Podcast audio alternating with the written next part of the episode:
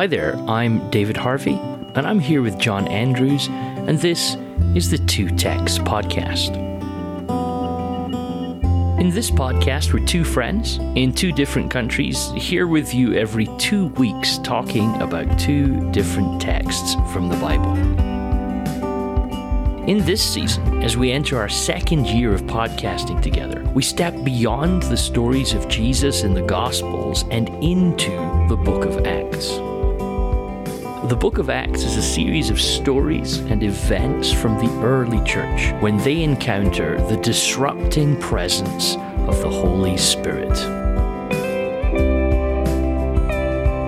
So, David, we are back in chapter 3 and we finished this gorgeous story of the man being healed at Gate Beautiful. And we, we were reflecting on this idea just as we finished last podcast that the people were filled with wonder and amazement at what had happened to him. And I loved your thought, the beautiful contrast of this gorgeous gate, this bronze coated gate. But the thing that was catching their attention and their wonderment and their amazement was the healing of this man. Mm. But of course, this moment then creates another moment. It, it, it now creates an opportunity for Peter to speak to this group of people. And that's the bit now we're going to pick up. We're going to, I suppose we might reflect on this as Peter's second official sermon, at least on yeah. the record. I'm sure he's preached other sermons privately, mm. but this is like his second public sermon on the record. Mm. So it'll be fascinating to hear what Peter has to say on the back of this incredible miracle. And you're you're you're going to read the passage for us. It's, it always interests me as well, John, that sometimes pastors and churches get criticized for always having sermons, everything. And why, why do we do that? Why are you always doing sermons? And, and then you read Acts and realize, oh, this is where we learned it. anything, anything that happens is an opportunity for a good sermon, a sermon. isn't it? Come on. so, well, let me read from Acts chapter 3 and verse 11 then. And it reads like this While the man held on to Peter and John, all the people were astonished and came running to them in the place called Solomon's Colonnade. When Peter saw this, he said to them, Fellow Israelites, why does this surprise you? Why do you stare at us as if by our own power or godliness we had made this man walk?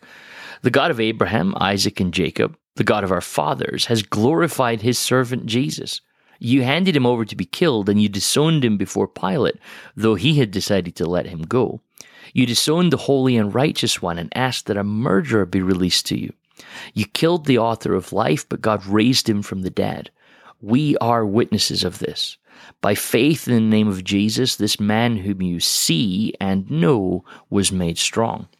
It is Jesus' name and the faith that comes through him that has completely healed him, as you can all see. Now, fellow Israelites, I know that you acted in ignorance, as did your leaders, but this is how God fulfilled what he had foretold through all the prophets, saying that his Messiah would suffer.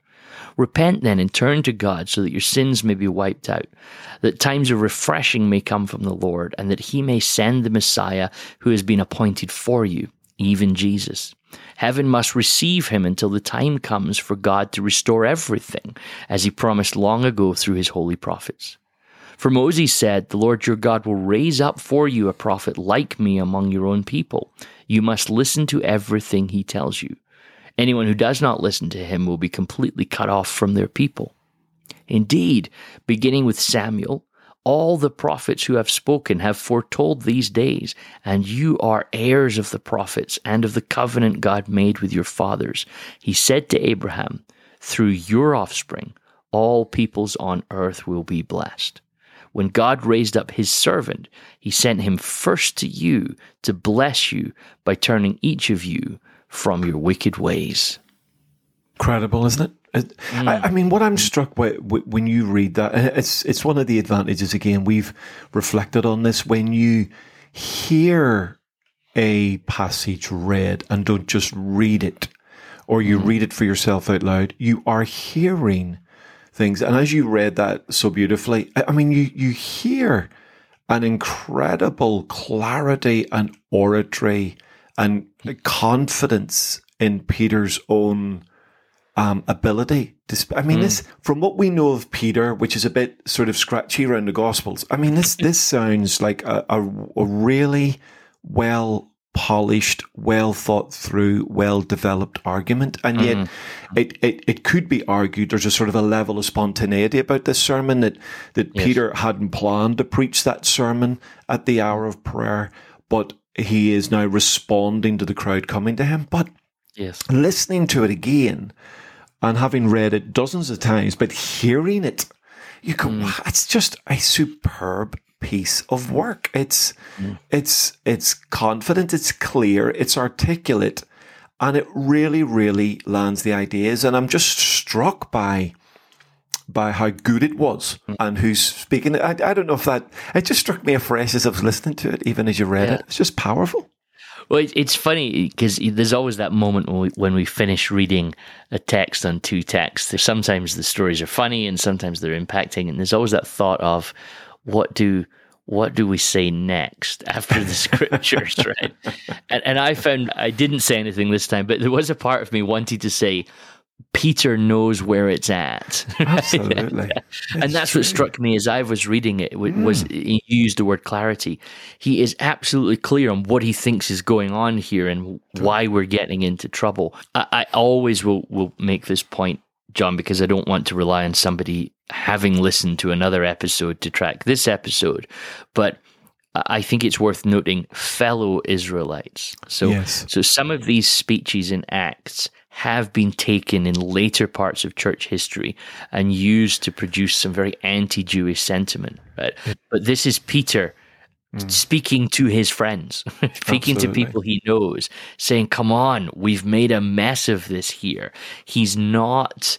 He's not structuring some anti-Semitic notions, which unfortunately various points of history have tried to utilize texts like this for this. So, so for me, this critique is an internal critique, which is so i- i- powerful that I, I was thinking about that. I can't remember the exact quotation, but there's a famous there's a famous quote from the rabbis which says the way to train a child in Torah is to take Torah and stuff the child like an ox. and so to just just just keep just keep yeah, just keep feeding them Torah and and this will be good for them. And and it, there's a set level of which uh, here's where I when I listen to Peter's sermon in Acts 2 and I listen to Peter's sermon now in Acts 3 I also find myself thinking, I'm beginning to get an insight into what Jesus and his disciples talked about when they were wandering around the, the mm-hmm. various parts of Israel. Because you've got Jesus in the Emmaus Road, beginning with Moses and the prophets, explaining the story, right? But now you've got Peter going, well, this is that. This is Joel. This is this. This is the next thing. Now you've got him going, let me give you a little bit of history. Let me track where things went wrong. And that's going to keep happening. And then you get Stephen. And now think about him. He's a Greek convert to Judaism who's now a convert to Christianity. But when he gets his moment, he does the same thing. He says, "Oh, look at the story and look at where we've gone. Look at where we've gone astray on this story." So to me, it I feel like it's an insight into what do Christians talk about?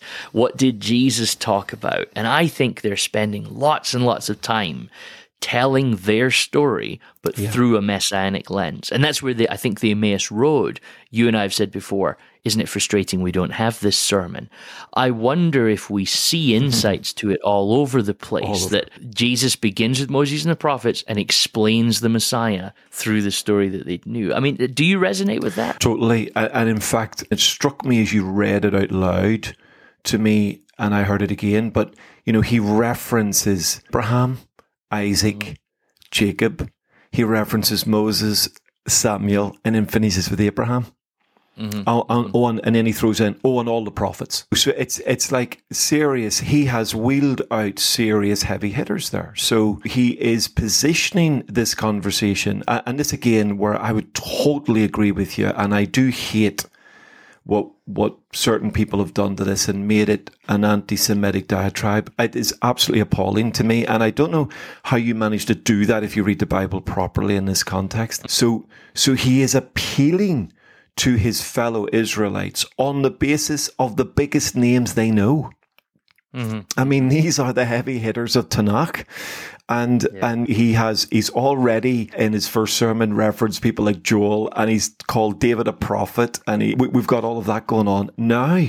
He is leaning into the great patriarchs, Moses, of course, and, and I think the Moses quote is is a game changer. I mean, I think I think his connection to Moses is a prophetic statement of Deuteronomy 15 is an absolutely immense moment. And I think it's almost a, a fulcrum moment in the sermon. And then he goes hmm. back to Abraham and finishes with Abraham. And that's the trump card in a Jewish conversation. You, know, you put Abraham on the table and everybody's going to pay attention. So it's a superb sermon that draws a Jewish audience into the messiahship of Jesus through the journey of the nation and through some of the greatest people within that nation. And and therefore it's it's little wonder that they that they listen so attentively mm. to what Peter has to say in this context. And and and I do I do think, of course, P- Peter probably is playing off something different. In, in his first sermon, he's he's responding to the filling of the Spirit, and therefore has to explain that and then move on. Whereas here, off the back of a miracle, I think there's probably an openness and a softness to potentially what he's going to say in the light of a guy that we've all seen every day begging and he's jumping around like like a crazy horse. So so you, Peter takes full advantage of that. But it's a magnificent magnificent sermon. And and even the the connection we talked about in the last episode and we even see it in Acts 242 sort of section of, of Acts chapter 2 the return to the Abrahamic promise to me is is quite powerful as well uh, at keeping it within the people of Israel. This is yeah. not actually this is what we've always thought was going to happen that all through our offspring all people on the earth will be blessed and and, mm. and you can't help but think that this conversation is happening with um, I mean if you take the text at its at its literal sense the, the man appears to be clinging to Peter right so yeah. so Peter Peter and John and this man's hanging on to them while Peter says through your offspring all peoples of the earth will will be blessed it's it, it, his use of of, of very significant moments of scripture to actually explain the particular moment they're in is a, a, little feature that, that Peter does, which again to me speaks to his deep knowledge of scripture, that he can, he can sit in a moment and say, oh, this is that. And, and let me just bring out the whole story and point that out to you, citing, as you say, key, key texts. Yes, yes, absolutely, and and I do I do love the the sort of the little uh, concluding part of that verse twenty six. He said, "God, when God raised up His servant, speaking of Jesus, He sent him first to you." Mm. To bless you by turning each of you from your wicked ways, and that is that is again a pattern that, that the church tries to remain deeply faithful to in the Book of Acts. They try to go first to the lost sheep of the house of Israel. They try first to allow this message to be heard by local synagogue communities or local Jewish communities. And and Peter here in in the context of the temple court, he said, It has come first to you. Now now what are you going to do about this? What are you going to do with this? And mm. again, I, I think that reinforces the idea that that far from this being an anti Jewish diatribe. This is this is Peter desperately trying to bring his people into this amazing message yes. and this amazing Messiah who's just healed this man in front of them. So so it's a it's a it's a beautiful reminder of the of the power of that. Absolutely. And and I think that's that's an act theme then that we're actually seeing, as you say, mm. and, and and a theme that even I think you see I think you see that theme then beginning to make space in in Paul's work as well. Of, of course, uh of this this desire to to this desire to see the people from whom the Messiah came to recognize him as the Messiah. And, and I think before we're too harsh, perhaps, on, on the people around the, the early apostles, it's worth noting that messianic pretenders were a very common thing around the time of Jesus. You see that in Gamaliel's speech, don't you? So there's always this possibility that there's there's somebody pretending to be the Messiah. So it's not uncommon to go, well, well, let's just hold on for a second before we all go get ourselves killed following yet another fake Messiah. Mm. Uh, and I think that's to me the significance of Stephen's "This Is That" sermons because he's pointing out, yeah, but there's some stuff happening here that's undeniable. This man used to be able, used to not be able to walk, and now he can walk. Yes. It seems like yeah, do you hear what I'm saying? I don't want to push oh, too hard against no, the, totally. the, the caution around accepting a Messiah. Yeah, yeah, completely, completely. And and again, these these signs. So Peter's sermon, this second sermon, has now come off the back of another sign. These uh, in in Peter's first sermon, he talked about the signs and wonders that Jesus hmm. performed mm. that were a, a, means of accrediting him as the mm. Messiah.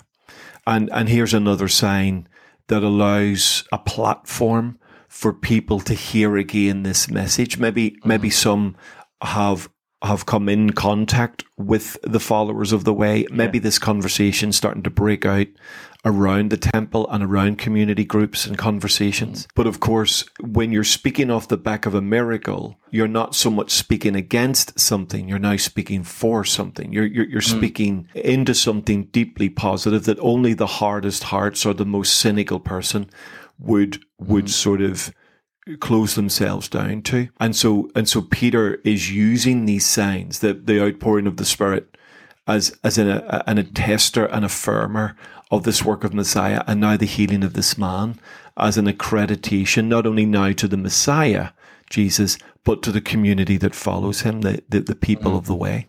So, so yeah, it's, it's, I, I, I think these are important little things to remember and, and, and remember that, that the culture of Peter would have been very polarized, very divided, expectations of Messiah, all loaded with political ideas, and a whole new way of thinking and a whole new way of behaving is being shaped by this new yes. community. So, not an easy task at all in the context of what they're trying to achieve. And it's interesting how the narrative of the sermon speaks into Jesus and and his resurrection. And and I love this sort of contrast there about how we've got a man who has been who has been raised at some level. If if you go back to, to verse to verse seven, he, Peter takes him by the hand and raised him up. And there's there's a potentially just a little nuance there of of the raising up of this man, and then a mm. sermon about about how you rejected the Holy One and killed the author of life,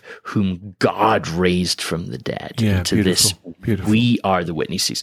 So there's almost this contrast that Peter's playing, where you are the witnesses to the raising of this man who cannot walk, but I am a witness to the raising of the author of life mm. who you attempted to kill. It's mm. it's quite a it, it's quite a clever little rhetorical play that he makes there to Brilliant. to get to his point. Yeah, brilliant, beautiful, and and and, and again, I I I love then sort of this sense that that he moves from that in into this appeal based mm. on not just what they're seeing, yes. not just what Peter has claimed to see, but now he says Moses saw this, mm. Samuel saw this, Abraham saw this, Isaac saw this, Jacob saw this. Uh, he he's now appealing. We we had this conversation on our last podcast about seeing stuff, but but mm. you know he's now appealing to them, and he's saying actually Moses sort of foresaw this prophet who would rise up, as did Samuel and the other prophets. So I, I, it's a very, very clever thing that Peter's doing. He's not just relying solely on this miracle as the basis of either convincing people or trying to, let me be careful what I say, trying to manipulate them. But he goes mm. from the miracle of this man being raised, the miracle of Jesus being raised from the dead, to the to the, the veracity of the Word of God, their word, the Hebrew Bible, which then backs up that they saw this. And therefore, mm. what we're now seeing is the outworking of what they saw all those years ago. So it's a, it's a mm. brilliant, it's a brilliant piece of work bringing, bringing the argument back to mm. solid foundation that that crowd could go away and think about and not just, my goodness, a man got healed, Yes. but but but actually Peter claims that what we saw today is the evidence that Jesus is Messiah. What is interesting as as well is is the the lens of Jesus and how it rewrites history, uh, which I I, I, I want to be cautious with my language there. So, but but the way that Peter tells the story, I think, almost gives us an insight into how Christians preach and how Christians tell stories. Because I, I, I do think of Acts as it is both the story of the early church and a guide to the to the church. It is it is showing us how to be. So so here, um, Peter takes this story of of us. And he's pointing it constantly to Jesus right? So this is about Jesus. This is about Jesus. All this story. So and and even some of the rhetoric's very clever when he quotes Moses raise up from you from your own people a prophet like me. You must listen to whatever he tells you. So he's even inserting himself somehow into being the person.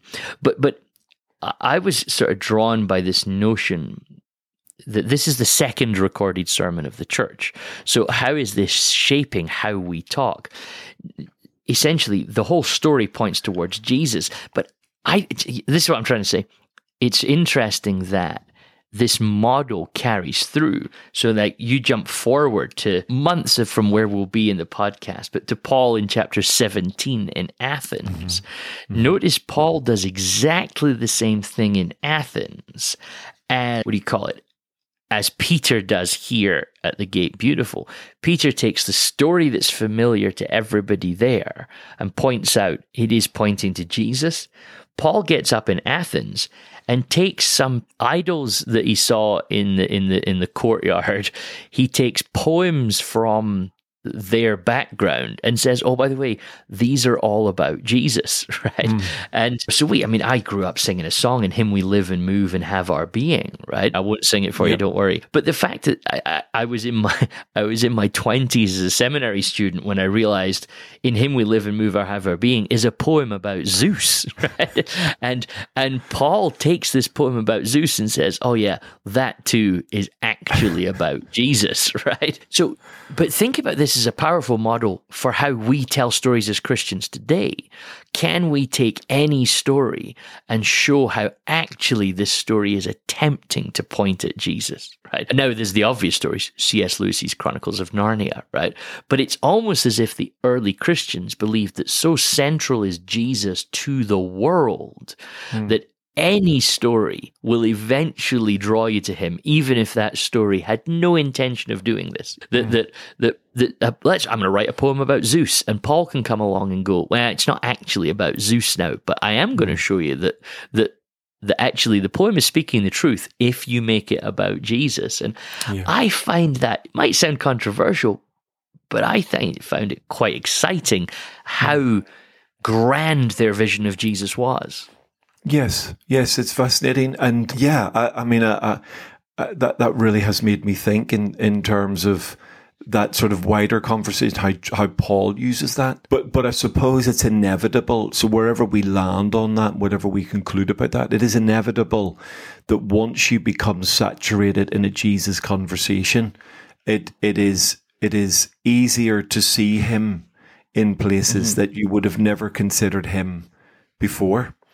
And so, so like Paul in his own life, when he when he becomes a follower of Jesus, he writes to the church at Galatia, uh, well, to, to the Galatians, and he he says, "I was set apart from my mother's womb." You know, you, now now that's I I would argue that's one of those one of those cases you're you're describing, at least on the surface, uh, on the fringe of it.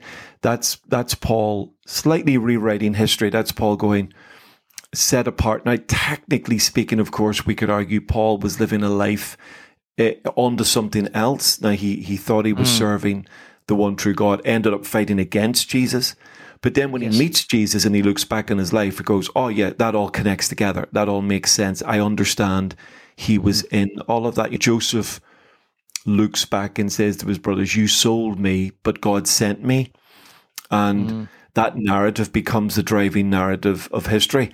That, as the psalmist said, Joseph sent by God, sold as a slave. Well, actually, he was sold, and then later on, it's Jacob who, it's Joseph who interprets the idea of of mm. sending because it's, it's, quite striking. In Joseph's like Genesis 37, there's not a single reference to God.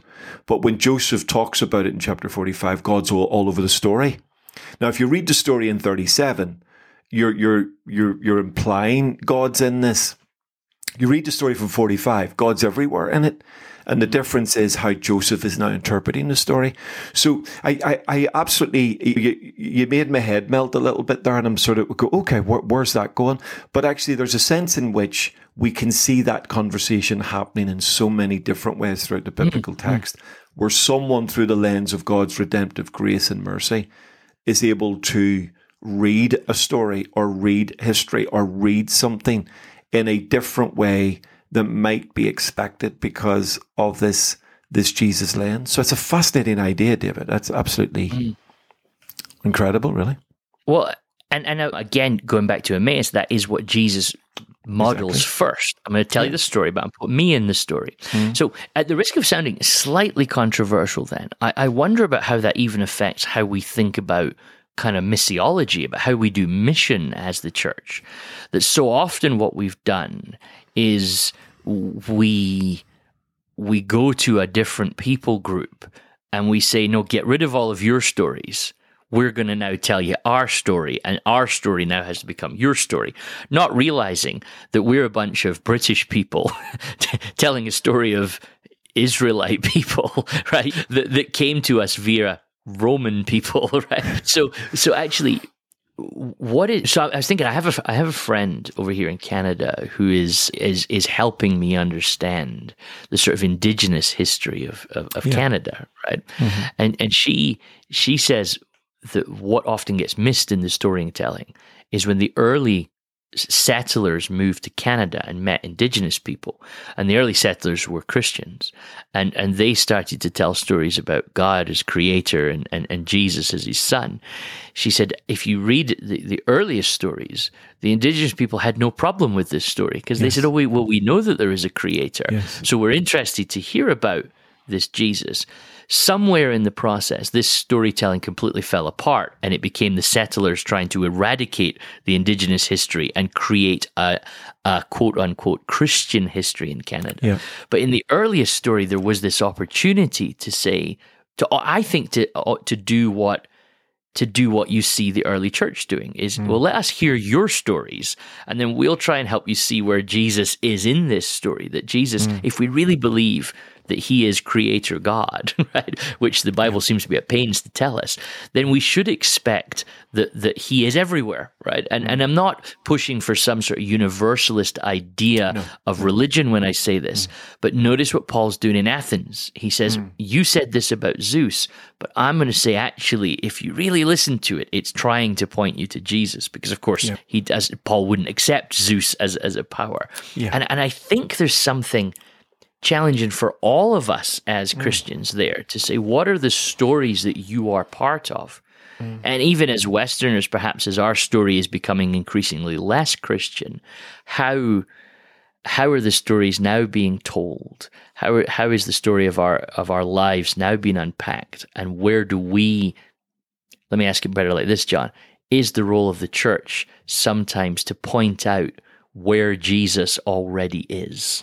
and yeah, let me just hold that there and let you respond. But yeah. I, I just wonder about that. You know, it's a great, it's a great thought, David, and of course it it it, it does it challenges then our approach to people that we're not, and certainly I know you're not saying this. We're not in any way compromising the integrity of the Christian message or the message of Jesus as Savior and oh, Messiah. Goodness, no. But but you're saying we're, we're we're not setting ourselves up as a as a, a, from an argumentative point of view, it's more well if we if we believe that Jesus is is truly saturating the universe, that he is the creator and sustainer of all things, then there there is a way of understanding someone's story and perhaps helping them to see Jesus in or around that story. And that is a and that's a, a phenomenal idea for us to consider because then in our approach to people, we, we start from a completely different perspective, maybe a much more humble perspective, maybe a much more mm-hmm. gracious perspective, maybe a much more engaging perspective mm-hmm. that actually allows us to create an opportunity for a conversation that may not otherwise be possible. Mm-hmm. Um, mm-hmm. And without slipping into some sort of sense of all all things are the same or all roads lead to the same direction, we're saying, well, no, no, actually, this is about this is about Jesus, and Jesus mm-hmm. ultimately can bring fulfillment to your story and make your mm-hmm. story absolutely connect and and blossom, as it were. So yeah, fascinating idea. I, I mean, it really, really is. It's it's got me thinking. Just as you've been talking, I thought, wow, yeah, is is that something we need to be more considerate of as we reflect mm-hmm. and and how Peter and Paul and the early church try to engage with the story of those around them. Mm. Mm. And and I think like let me just use a, th- a, a very brief example, John, of the sort of thing that I even have in mind. If you've been involved in the church for 30, 40 years through the 80s and the 90s, you think about how the the the kind of way of talking about Jesus was definitely focused on, you know, somebody might realize that they are cut off from God. Somebody might struggle with their behavior. And I'm going to come along and tell you how Jesus can help you with that, right? Mm. Well, the narrative of sin as a debate is not one that really happens in the public forum anymore. Yeah. And so, therefore, what I hear quite regularly from people is, well, nobody wants to talk about sin anymore. Mm. Except that what I notice in society is, is that pu- the public discourse is always about sin right? Mm. It's just we don't use that language, right? Yeah. So we now talk about environmentalism, for example. Like mm. you can pick up a conversation with anybody in any bar in the world about how have we broken the world or have yeah. we broken the world? Yeah. Well, the Bible has a lot to say, and Jesus has a lot to say about that. Look at all of the scandals that are facing the world of we've had the Me Too movement. These are all public discourses about sin, right? They, yeah. they just they don't they're not called that way. I think if Paul was in these conversations, he'd be sat going, he wouldn't be sat going, oh my goodness, they're not talking about the right thing. I think yeah. he'd be sat going, how do I take a conversation about environmentalism and show, well, Jesus is interested and present yeah. in this? Yes. How does Jesus fit into the Me Too movement? How does Jesus, what is Jesus saying about Black Lives Matter? What is mm. Jesus saying about political scandals, the divide of left and right? And too often, I think we go, well, until the debate comes to where we're comfortable talking about it, we have yeah. nothing to say. We're just going to bang pulpits. Whereas I feel what you see in Acts is that the, the early Christians go, oh, well, this is the situation we're in, and this is what everyone's talking about. I can take this situation and talk about Jesus. Right? Mm. Does that unpack a little bit more of what I'm oh, kind of scratching at there? Yeah, absolutely. That's very good, and and it's that sense of creating, I suppose, bridges and connectors to to people's worlds and conversations, not expecting. Mm. In, in the simplest sense, I suppose my simplistic understanding and response would be not expecting them to simply come to where I am or embrace my story as the narrative, but mm. actually there's something beholden on me to listen to their story and seek to engage the Jesus that I believe is the creator mm. and sustainer and savior of the world into that story. Yeah. And yeah. and perhaps that would create more opportunities for us within the, the conversations of our world where where where actually people need to hear this beautiful message about Jesus, but of course mm. their story is very different from our story.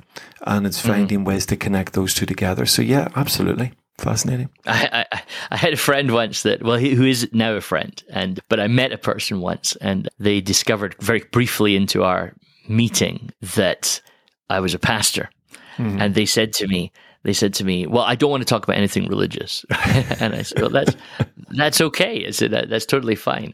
And then after a few moments of conversation, they they looked at me and they said, "But you know the thing is," they said, "I just want my life to have meaning." Do, yes. do, you, do you know what I mean by that? and I asked them, I said, well, well, how do you want me to respond to that? because how I might understand, how I might explain why I think you want meaning might sound like I'm going to talk about religious things. Absolutely. No, it's so true. It's so true. And I, and I think I, I loved your reflection that that the world may not use language that biblically we understand, but that's what they're talking about.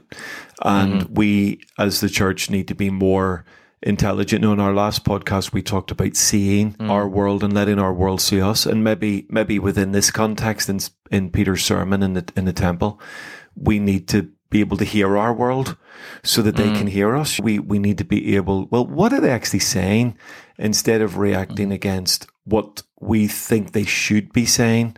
What mm-hmm. is it they're saying, and can we somehow, in grace and truth, connect with that conversation, and perhaps, like Peter did at the temple courts, lead them towards Jesus? Mm. And I, I mean, it, perhaps this is kind of closing thought, which I'll give to somebody else. But an author and pastor that I, I really am fond of uh, at the moment, Rich Villodas in New York, he's just brought out his second book, which is called Good and Beautiful and Kind. right? But he begins the book with a conversation about sin, actually. And, and and he says he says the same thing. Sin, what an uncomfortable word nowadays. But he then starts to define sin as a failure to love, and, hmm. and which I actually think is profound, John. Hmm. That that hmm. you know, so can I engage anybody in a conversation about sin on the subway? Probably not. right? Yeah. But but there but most of us are aware of the fact that a lot of our problems in the world come down to somebody is failing to love well somewhere in that process. And I would say you could discuss all of the big controversies, the polarization around politics, abortion law is a big thing in North America at the moment, the Ukrainian conflict, the hmm. environment.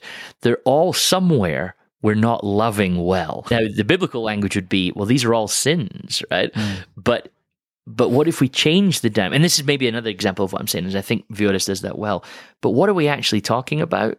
And is it is it beholden upon the church to find the language that points us to Jesus? Yeah, and I think that's what Peter is doing. And I think that's what we should, even if we're just sat across the office desk from a friend, that's the sort of thing that we should be wrestling with and thinking about. Yeah.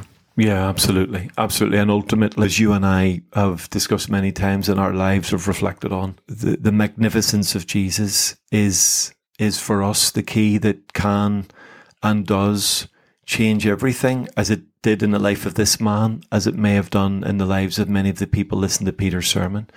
But of mm. course, the the challenge is allowing a world to have a conversation, a meaningful conversation about Jesus. Mm. I, I've said it many times. I, I, I don't think people in my country are like just getting up every day rejecting Jesus. I think most people in my country have never really met Jesus mm. or heard of the mm. Jesus that we talk about, me and you, and love so mm-hmm. much.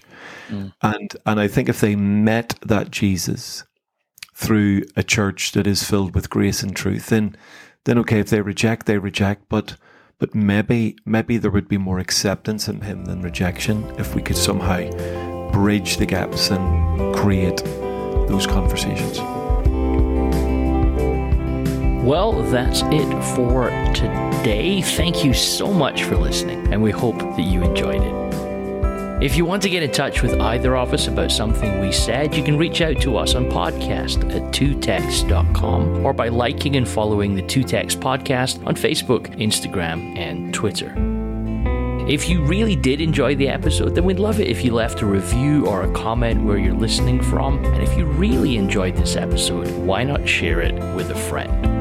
Don't forget that you can listen to all of our podcasts from this season and others at www.2text.com. But that is it for now. So until next time, goodbye.